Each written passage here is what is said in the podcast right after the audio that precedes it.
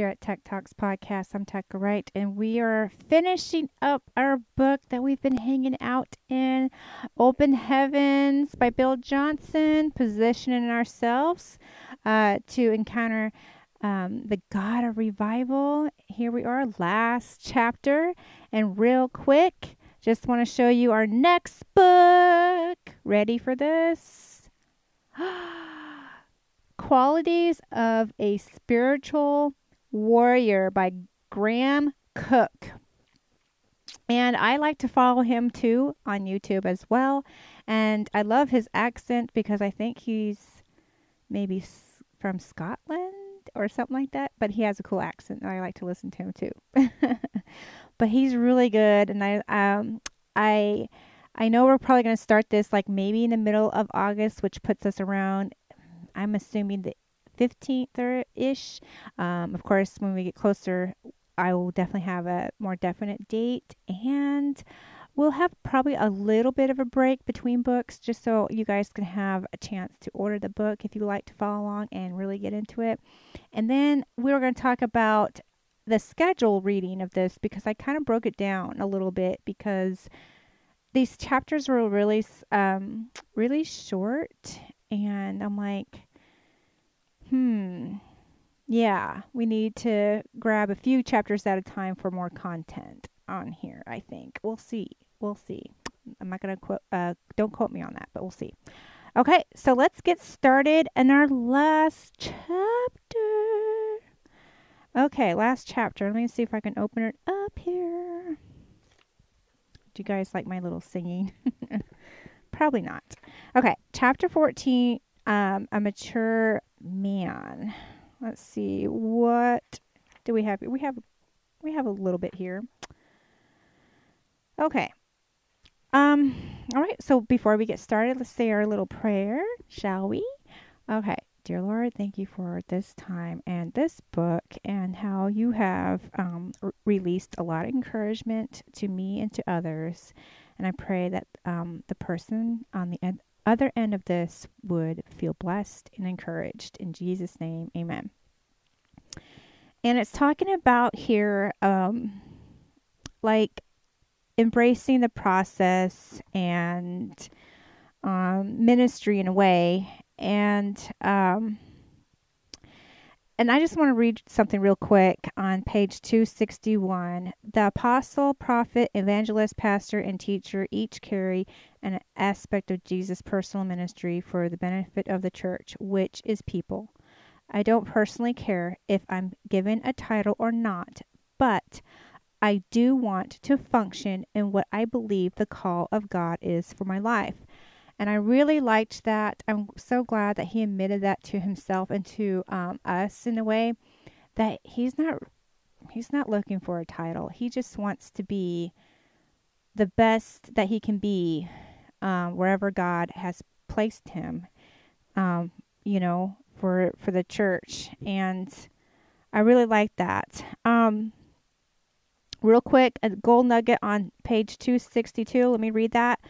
Um, and he's talked about the process of learning. This process of learning to do what the Father is doing and say what he is saying is the ultimate exercise in true spirituality. And I liked that. I like that too. Um, so let's talk about um, grace. And on page 263, I really like like this definition that he put in here. Let me just read it to you guys. Most of us know the word grace by this common but beautiful definition the unmerited favor of God. This explanation is absolutely true and must be cel- celebrated as such. But that definition is also incomplete. Paul gives us greater understanding of this word through his use of it in Ephesians when he describes himself and his responsibilities. Okay, so let me just read the scripture Ephesians 3 7 through 10. I was made a minister according to the gift of God's grace, which was given to me according to the working of his power. To me, the very least of all saints, this grace was given to preach to the Gentiles the unfathomable riches of Christ, and to bring a light what is the administration of the mystery which for ages has been hidden in God, who created all things, so that the manifold wisdom of God might now be made known through the church to the rulers and the authorities in the heavenly places. Ooh, that's some good stuff right there. Okay, so jump down to this one um, paragraph underneath this verse that we just read. And I highlighted here this process reminds me of a potter's hands shaping clay.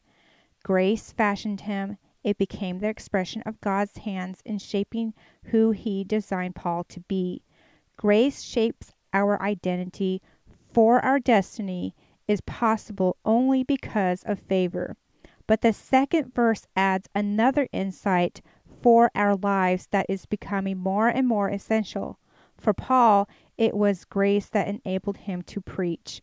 Another way to say it is that grace enabled him to function in his assignment. Amen. You know, I've always heard of it like what he said here grace, the first part of it, where it's unmerited God's favor. But then the second part, which I've probably heard, but not really put it this way, that it is basically God's grace is for you to function in the destiny that you were called to do. And I, I really thought that was encouraging. Grace creates identity for us, and grace enables us to function in our assignment. Oh, I love that. That was on page 264. Further read what we become and how we are to live are shaped and inspired by grace. Grace is the uh, enabling presence of God. And I totally love that. Thank you, Jesus. Um, yes. So I'm trying to think what would be a good good ending to our time together here. And as usual, there's so much in this book that it's like I don't even know where to go sometimes.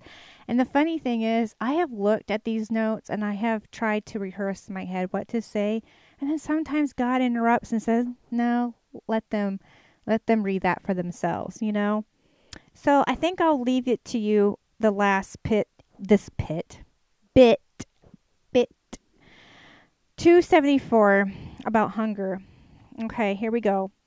To hunger for anything less than living in His glory is to sell ourselves short in the divine design. Jesus is returning for a glorious church, a church of the presence, illustrating the reality of heaven here and now.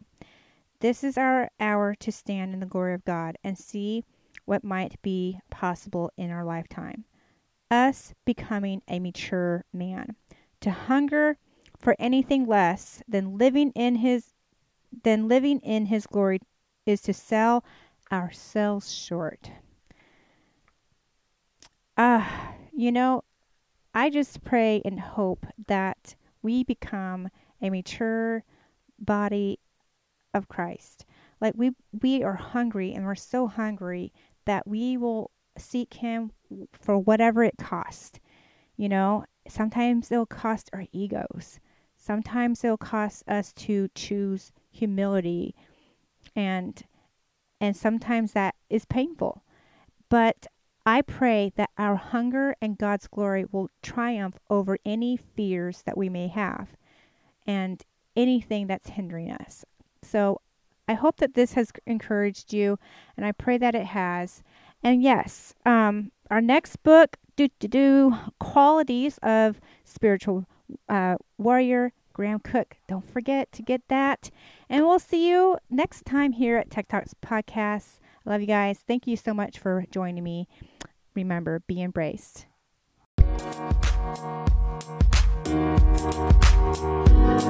Thank you.